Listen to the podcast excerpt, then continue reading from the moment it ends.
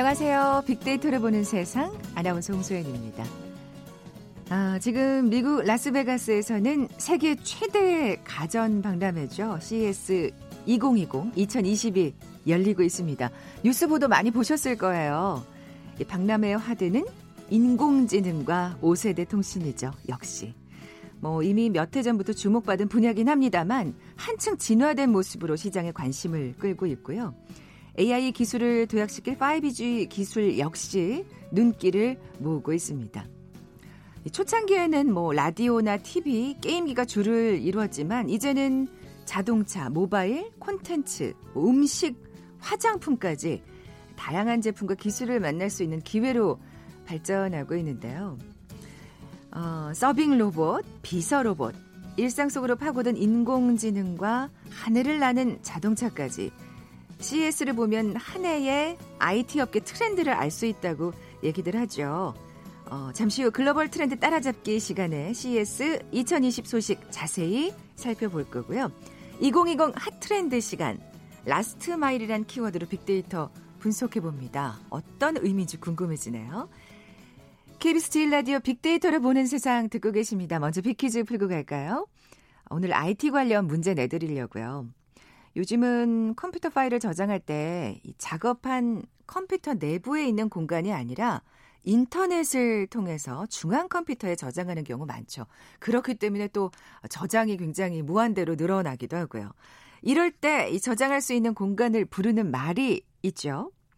여러 장소에서 동일한 구름을 관찰할 수 있듯이 언제 어디서나 필요한 자료를 불러올 수 있는 것. 그래서 영어로 구름을 뜻하는 이 용어를 쓰게 됐는데요. 뭐 글로벌 트렌드 따라잡기 시간에 진짜 이 용어에 대해서 정말 많은 얘기 나눴습니다. 뭐라고 부를까요? 보기 드립니다. 1번 마우스, 2번 키보드, 3번 클라우드, 4번 빅데이터.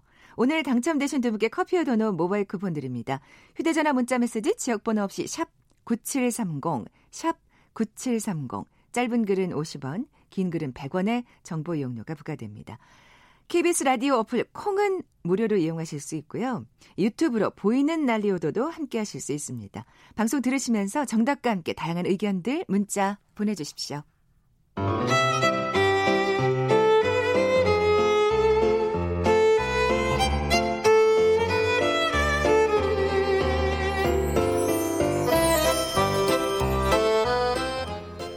2020 핫 트렌드 서울대 소비 트렌드 분석센터의 전미영 박사 나와 계세요. 안녕하세요. 안녕하세요. 네. 이 시간 함께 하시면 2020년의 핫 트렌드를 따라잡으실 수 있는 아주 소중한 시간이 될 겁니다.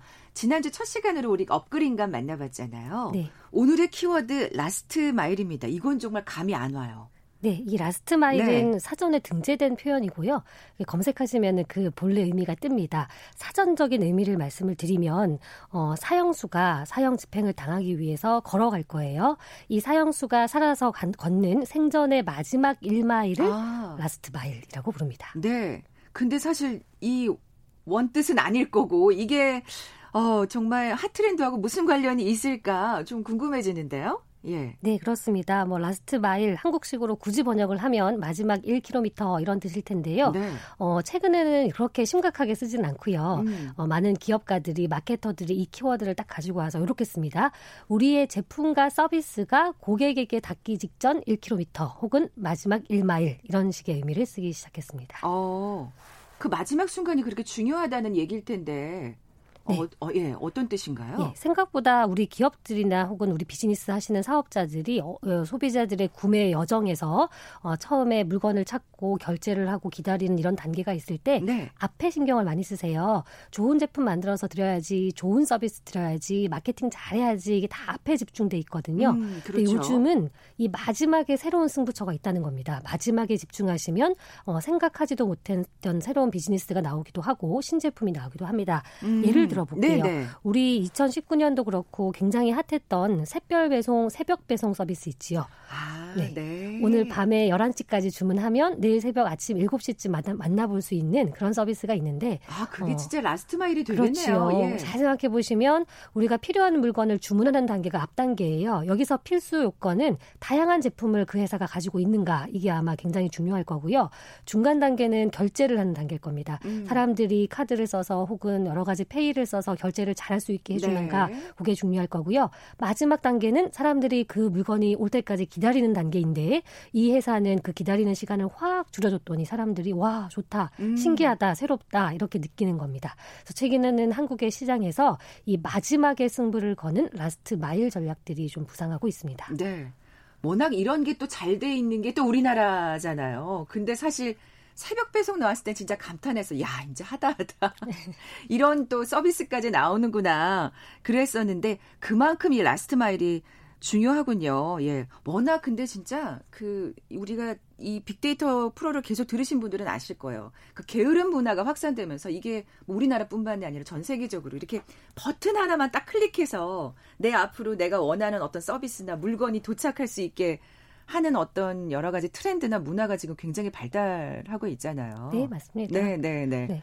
세탁 서비스에서도 요즘 last mile이 어, 부상하고 있어요. 그렇다면서요? 네, 저희 예. 집 근처에 세탁소가 세 개 있는데 만약에 제가 그냥 전통적인 기준으로 세탁소를 선택한다면 어 그 우리 주인 사장님께서 세탁을 잘 하시는지 그러니까 품질 요인 따질 거고요. 가격이 합리적인지 음. 가격 요인 따질 거고요. 또 우리 집까지 배달해 주시나 서비스 요인도 따질 거예요. 아, 진짜 정말 예전에는 그거 아저씨 지나가 세탁하시는 분 지나갈 때까지 막 기다렸다. 아저씨! 네, 막 부르고. 네, 그렇죠. 또 집에 뭐 없을 때 오시면은 뭐 문 앞에 걸어두시기도 하고 혹은 아우 좀 약간 고가의 옷은 뭐 경비실에 맡기시기도 하고 막 그랬잖아요. 네, 맞습니다. 네, 네. 근데 요즘은 사람들이 그런 서비스 요인, 품질 요인, 가격 요인 별로 신경 쓰지 않고요. 이 last mile만 신경 쓰시더라고요. 아. 최근에 스타트업 중에 세탁 스타트업 중에 이런 업체가 있습니다. 제가 세탁하고 싶은 옷을 벗어서 봉투에 담아가지고 저희 집 현관문 바깥 손잡이에 딱 걸어둡니다. 네. 그럼 그것을 거는 순간으로부터 만 하루, 그러니까 24 시간 내로 세탁을 완료해서 다시 걸어주고 가신대요.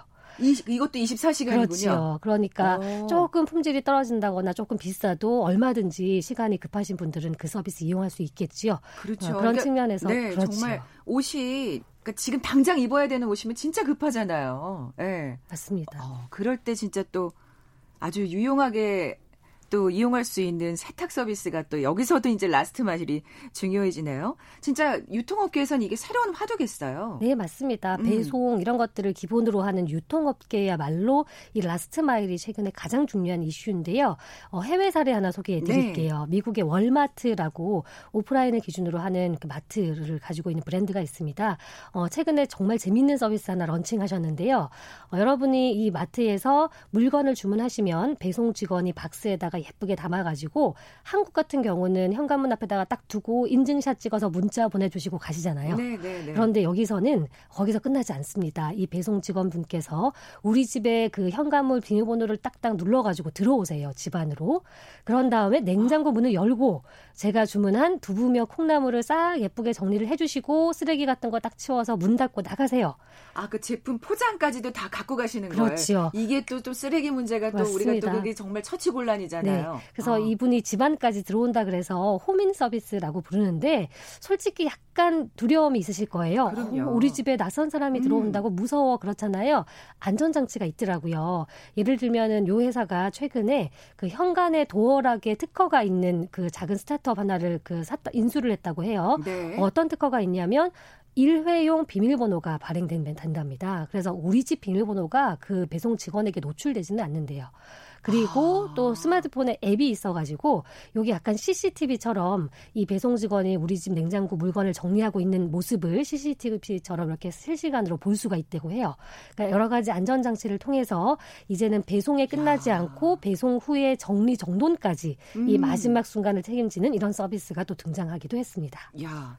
우리나라가 last mile이 제일 잘 돼 있는 줄 알았는데 또 획기적인 또 하나의 또 서비스가 미국에서 또 탄생을 했네요. 근데 이것도 우리나라에서 또 빨리 들여오지 않을까 그런 생각도 들고 야 근데 이런 home in 서비스를 하려면 말씀하신 대로 그런 어떤 도어락이라든지 이런 게 또 연계가 그렇죠. 돼야 되겠네요. 예.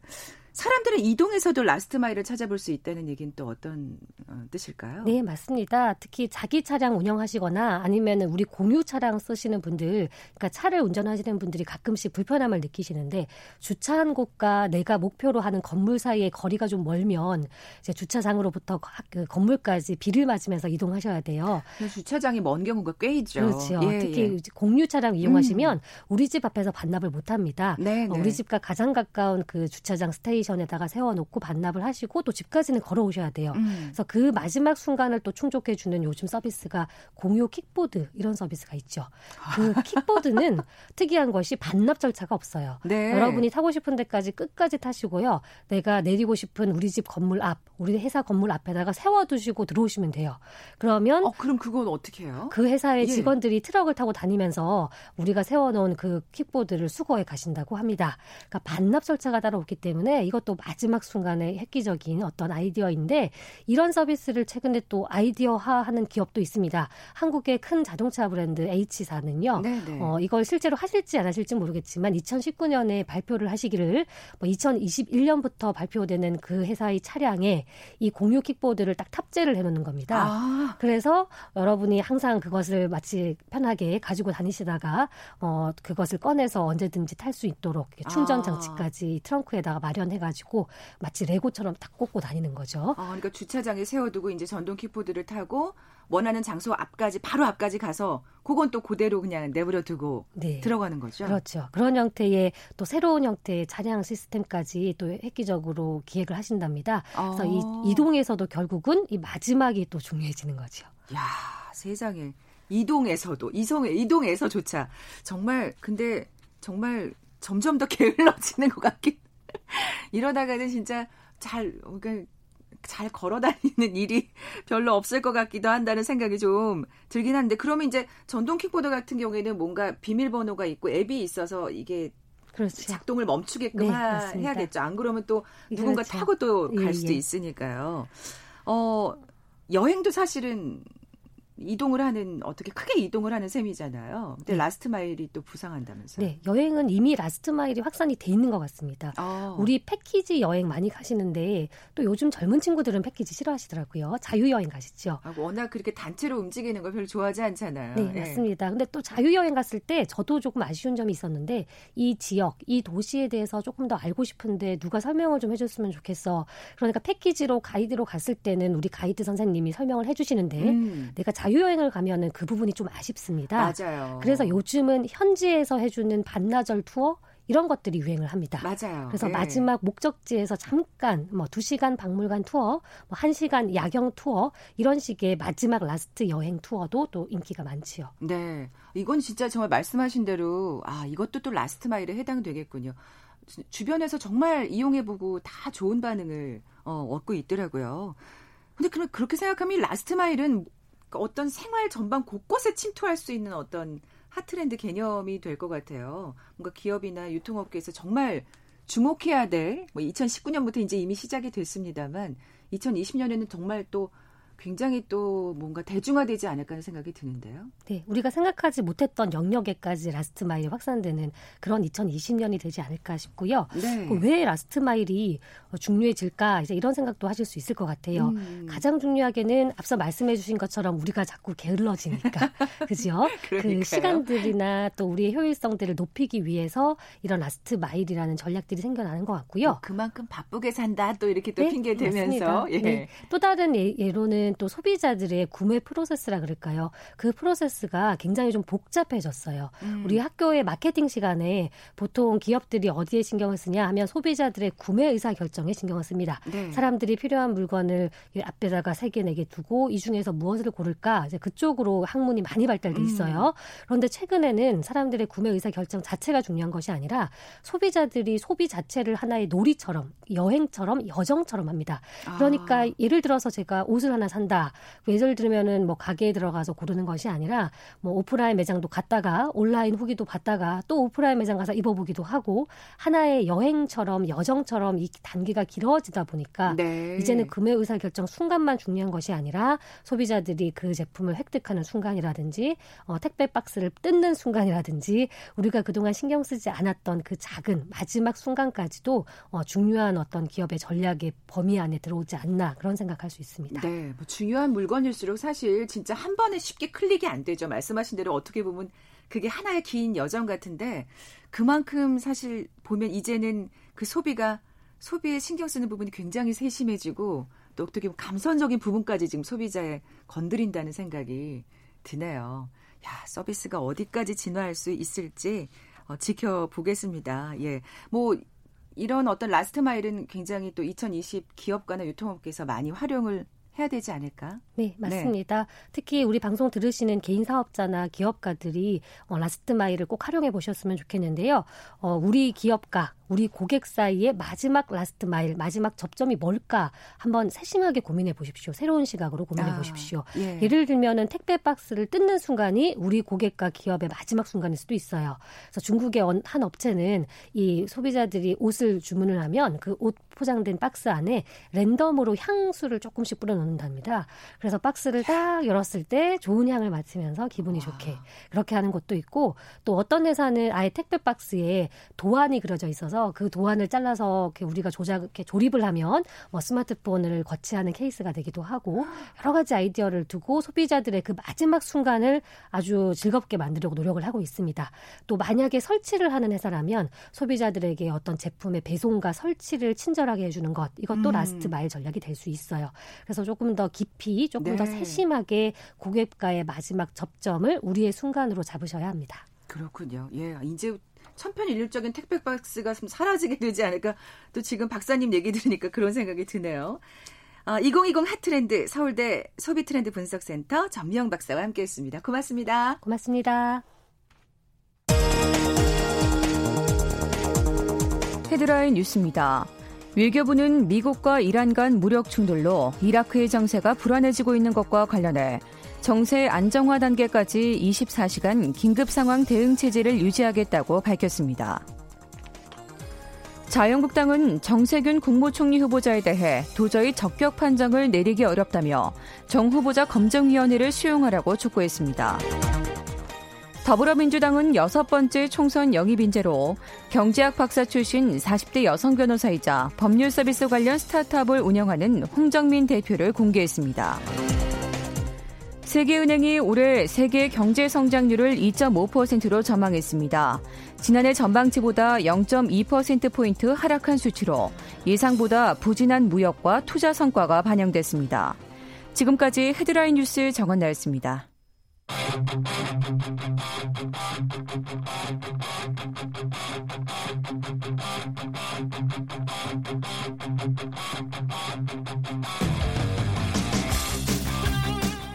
궁금했던 아이스티븐의 다양한 소식들 재미있고 알기 쉽게 풀어드리는 시간이죠. 글로벌 트렌드 따라잡기.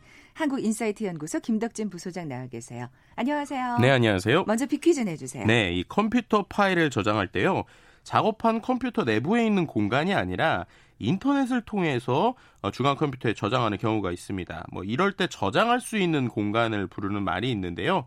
이것을 사용하게 되면 USB 메모리를 저장하거나 아니면 이메일 계정으로 내게 쓰기 기능 같은 거 사용 안 하셔도 되죠. 구름과 같은 네, 모형의 형태다라는 것에서 이름이 만들어졌는데 무엇일까라는 겁니다.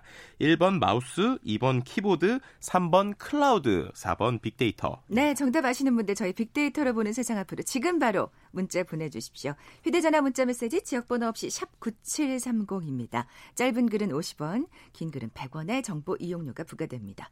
지난주에 저한테 살짝 아우 다음 주에 굉장히 hot issue 갖고 온다고 하셨잖아요. 네. CES 2020. 네. 야, 지금 한창 벌어지고 있죠. 네. 그래서 제 SNS에는 다 CES 가신 분들의 사진으로 지금 뒤덮이고 있는데요. 어, 뉴스 보도를 통해서 많이 네. 보셨을 거예요. 네, 네, 맞습니다. 뭐 인공지능, 사물 인터넷, 뭐 5세대 이동 통신, 로봇, 자율주행차 등 소위 4차 산업 혁명 하면은 나오는 대부분의 키워드가 이 라스베가스에서 지금 열리고 있는 CES 2020에서 지금 발표되고 소개되고 있습니다. 음. 뭐 CES는요, 이제 매년 1월 초에 개최하는 종합 기술 신기술 전시회예요. 과거에는 이제 Consumer Electric Show 이래서 국제 가전 박람회의 성격이 컸는데요. 네. 한 2016년도부터는 그냥 이들도 이제 자기들을 어, 국제 가전 박람회 그러니까 Consumer Electric Show라고 부르지 말고 그냥 CES라고 불러달라고 얘기했어요. 아. 네, 그 얘기가 뭐냐 봤더니 그때 또 그 협회 이름도 바꿨더라고요. 협회 이름도 원래는 소비자 가전 협회였는데 소비자 기술 협회로 바꿨습니다. 그러니까 아, 그러면 정말 네. 분야가 확장되는 거죠. 그렇죠. 그러니까 예. 우리가 이제는 단순히 가전이 아니라 IT 전반 그리고 전체 생활에 대해서 하겠다라는 이야기를 했고요.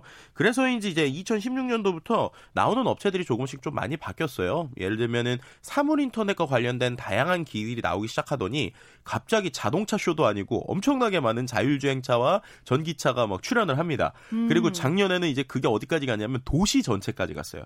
그래서 도시 전체의 흐름을 보여주는 뭐 이런 우리가 알고 있는 뭐 자율주행 교통 시스템 이런 것들까지 이제 넓어지는. 아. 그러니까 거의 뭐 우리의 전체의 어떤 어 일어나는 일상에 있는 모든 기술들, 그러니까요. 모든 사회의 것들을 다 보여주는 쇼라고 할 수 있고요. 그래서인지 워낙 규모도 크고 워낙 그 소개되는 게 많아서 갈수록 좀 집중되는 쇼가 아닐까라고 설명을 드릴 수 있을 것 같습니다. 네.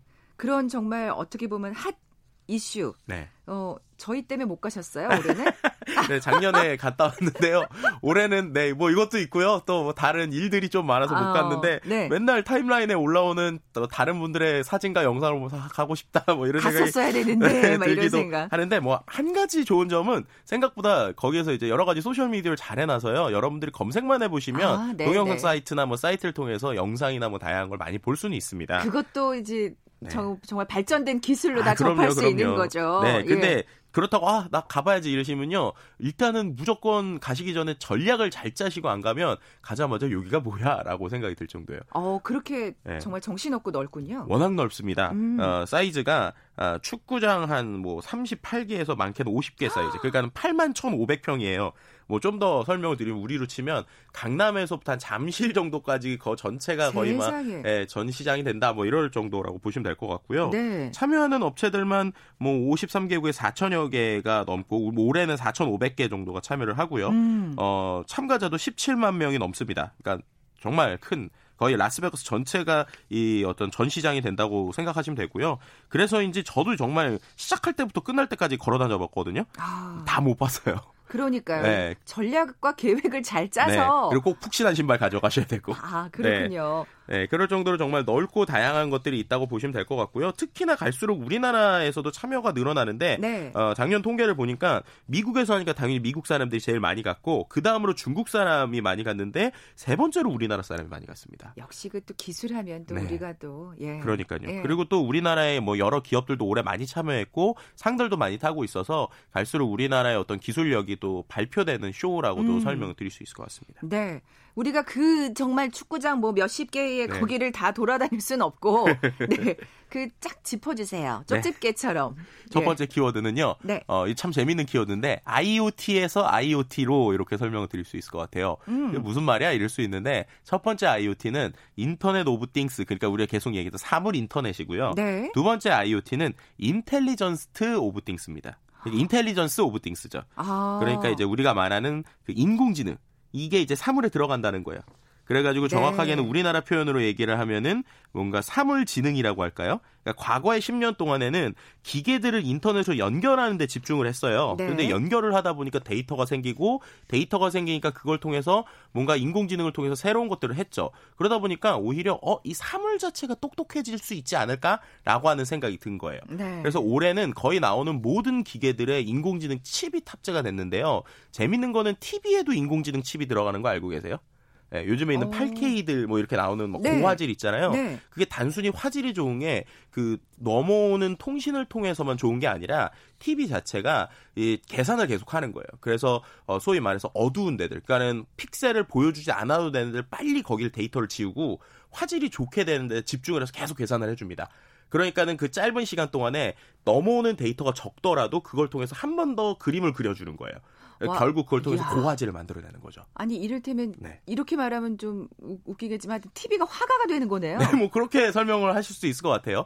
네, 그런 것뿐만 야. 아니라 요즘엔 냉장고에도 인공지능 칩이 다 들어가요. 뭐 예를 들면 냉장고는 또 뭐 하느냐 볼 수 있는데 뭐 제가 항상 우유를 매일 먹는다고 생각해 보세요. 근데 얘가 요즘에는 냉장고가 똑똑한 것들은 카메라도 달려 있고 인터넷도 연결이 돼 있어요. 맞아요. 그래서 제가 항상 먹는 우유 칸에 제가 우유가 없는 거예요. 그러면 냉장고에 있는 카메라 그걸 확인을 합니다. 음. 그럼 어 우유가 없네라고 볼 수 있잖아요. 그런데 그게 뭐 잠깐 꺼내놓은 게 아니라 몇 시간이 지나도 계속 우유가 없으면 우유가 떨어진 거잖아요. 그럼 그걸 인식하고 우유를 주문합니다. 네, 여기까지 지금 발달이 돼 있어요. 아, 우유가 없어요라고 그 알려주는 것뿐만 아니라 주문까지. 네, 그렇죠. 그러니까 이제 사물들이 똑똑해진다는 개념이 바로 이런 세상에. 거고요. 그래서 이런 게 지금 올해의 CES는 실제로 도입된 것들이니까 한 5, 6년 동안 계속 얘기만 하고 프로토타입만 나왔는데 실제 제품들이 이런 것들이 지금 나오고 있다는 게 네, 올 2020의 트렌드 중에 가장 큰 것 중에 하나로 볼 수 있을 것 같고요. 두 번째로 중요한 게 어, 기술이 이제 경계가 무너진다는 거예요. 아주 재밌는 것 중에 하나가 올해 화장품 업체들 아니면 농산 업체들 심지어 비, 예, 그, 그 뭐야 공항 그러니까는 비행기죠 비행기 업체들까지도 이, I, 이 IT 쇼라고 하는 CES에 나오고 음, 있어요. 음, 아니 제가 아까 오프닝에서 네. 음식 화장품까지라고 소개하면서 네. 야 이건 어떻게 또 접목이 되는 건가 궁금했거든요. 네, 일단은 네. 화장품에서 제일 재밌는 거지 와닿을 수 있는 건 뭐냐면요, 3D 프린터를 이용해서 맞춤 마스크팩을 만들고 있습니다. 그러니까 얼굴 사람들이 사이즈가 다르잖아요. 세상에. 네, 그러니까 사람들의 사이즈를 재서 이, 이 3D 프린터로 이제 마스크팩을 만들기도 하고요. 아, 그렇죠. 면적이 다르죠. 네, 그렇죠. 뭐 그것뿐만 아니라 아. 맞춤형 화장품 또 요즘에 나오는 LED 뭐 팩들이 마스크 있는 거 있잖아요. 레이저 쏘는 거. 네, 네. 그것도 처음에 딱 써가지고 내 피부 상태를 확인하고 그 다음에 한 번 더 써서 치료를. 그러니까 레이저도 다 다르게 나오는 거죠. 아 네. 정말 세심하네요. 그러니까요. 그러니까 이제 화장품도 IT 회사가 될 수도 있다라는 거고 food tech, 뭐 sleep tech 이런 tech가 갈수록 붙고 있는데 예를 들면은 잠자는 시간이 우리가 상당히 길잖아요. 그때 이 침대가 저의 숙면을 도와주는 거예요. 음. 예를 들면 제 자는 패턴을 매트리스에 있는 센서가 저 확인을 하는 거예요. 그래서 이 사람은 잘 때 계속 뒹군다, 가만히 눕는다. 그럼 그걸 통해서 침대의 높이가 살짝 살짝 바뀌면서 제가 코골 골면 도와준다든지 이런 것들도 있고요. 음식 같은 경우에는 최근에 그 계속 소고기를 많이 먹게 될 때 환경 오염 뭐 문제들이 있다 보니까 대체육이라고 하는 게 아니라 콩 있잖아요. 콩. 콩을 활용해서 정말 햄버거 맛을 내는 예, 이러한 이제 Impossible Food나 이런 것들이 나오고 있고 아. 올해는 소세지, 돼지고기까지도 야. 이런 이제 대체육이라고 하는 것들이 나오고 있어요. 그건 Intelligence of Things가 정말 맞는 얘기네요. 네, 맞습니다. 와. 그런 식으로 우리가 알고 있는 거의 전 영역에 걸쳐서 기존의 음. 기술 기업이 아닌 곳들이 나오고 있다라는 것들도 이제 상당히 인상적인 아, 부분이라고 아, 할수 있을 것 같습니다. 예. 우리 생활과 뭐 아니, 그 연결이 안 된 곳이 없다는 생각이 드는데 궁금해지는 게 살짝 좀 그 우리 기업들은 뭘 했는지. 네. 네. 우리 기업 중에 재밌는 거는 이제 삼성, LG에서도 상당히 재밌는 것들을 많이 이제 냈고요. 이제 특히나 뭐 삼성에서는 인공지능 그 로봇을 하나 냈는데 이게 공처럼 조그만해요. 근데 얘가 뭐 하는 거냐면 그 이제 우리나라 그러니까 그 집에 있는 다른 기기들을 컨트롤하는 기기라고 보시면 돼요. 어. 그러니까 얘가 그 카메라가 달려 네, 일종의 뭐 그런 거로 보시면 될 것 같은데 카메라가 달려 있어서 저를 계속 쫄쫄쫄 쫓아다녀요. 네. 근데 예를 들어서 아침에 일어날 시간인데 제가 안 일어나요. 그러면은 이가 졸졸 쫓아서 저를 카메라로 얼굴을 본 다음에 안 일어나는구나라고 해 가지고 침대를 아까 말씀드린 대로 얘가 명령을 내리는 거예요. 침대를 자동으로 일으키고 그다음에 커튼을 치고 어, TV를 집사다. 틀어서 음악을 틀어주는 거죠. 네, 네. 네 그런 것뿐만 아니라 그 다음에 또 나오는 거는 예를 들어서 이제 제가 이제 일을 하러 갔어요. 근데 강아지가 놀다가 과자를 엎었어요. 그럼 그걸 보고 직접 로봇 청소기를 얘가 불러요. 그래서 아. 로봇 청소기가 대신 청소를 해주는 거예요. 네, 이런 식으로 정말 집에 모든 걸 케어해주는 이런 컨셉 제품이 이번에 나왔고요. 네, 네, 네. 네, LG에서는 처음부터 끝까지 모든 것을 인공지능으로 연결하는 예를 들면은 어, 우리가 뭐 식사를 하든 뭘 하든 로봇이 도움을 준거나 아니면은 심지어 뭐 이제 청소를 할 때 세세하게 예를 들면은 제가 어떤 그 빨래가 끝나면 자동으로 그거를 얘기를 했을 때 그 예를 들면 건조기로 옮겨주는 것까지는 아니지만 건조기에서 자동으로 이제 그 최적의 시간을 맞춰주는 아. 예약을 한다든지 뭐 이런 네네. 식으로 기계가 고장 나기 전에 미리 그거를 어 지금처럼 쓰면은 몇 뭐 몇 년을 뭐 몇 개월 더 쓰시면 고장이 나니까 그 전에 미리 이제 기사가 오게 하는 아. 이런 식의 세세한 것들에 이제 인공지능이 들어가고 있어요. 음. 그리고 또 한 가지 재밌는 거는 현대차에서 소위 말하는 나르는 택시라고 얘기를 할까요? 네. 나르는 드론의 컨셉을 공개를 했는데 재밌는 건 우버와 같이 해서 한 2028년까지 우리나라에 도입하겠다라는 얘기를 하고 있어요. 그러니까는 그때가 되면 이제 우리가 어, 자율주행차 같은 이런 셔틀버스를 타고 네. 그 도심에 있는 그런 공중 공항 같은 데 들어가서 그 안에서 소위 나르는 택시를 타고 우리가 원하는 곳까지 움직이는 이런 아, 그림까지 네. 이제 그리는 놀라운 모습들을 보여줍니다. CES 정말 대단합니다. 작년 초에 소개해 드릴 때는 또 이게 좀 달랐는데 네. 정말 네. 매년 달라지는 것 같아요. 예, 김덕진 부소장과 함께했습니다. 고맙습니다. 네, 감사합니다. 커피와 도넛 모바일 쿠폰 받으실 두 분입니다. 정답은 클라우드였죠. 1868님, 5256님 어, 정답 보내주셨어요. 선물 보내드리면서 물러갑니다. 빅데이터를 보는 세상 내일 뵙죠. 고맙습니다.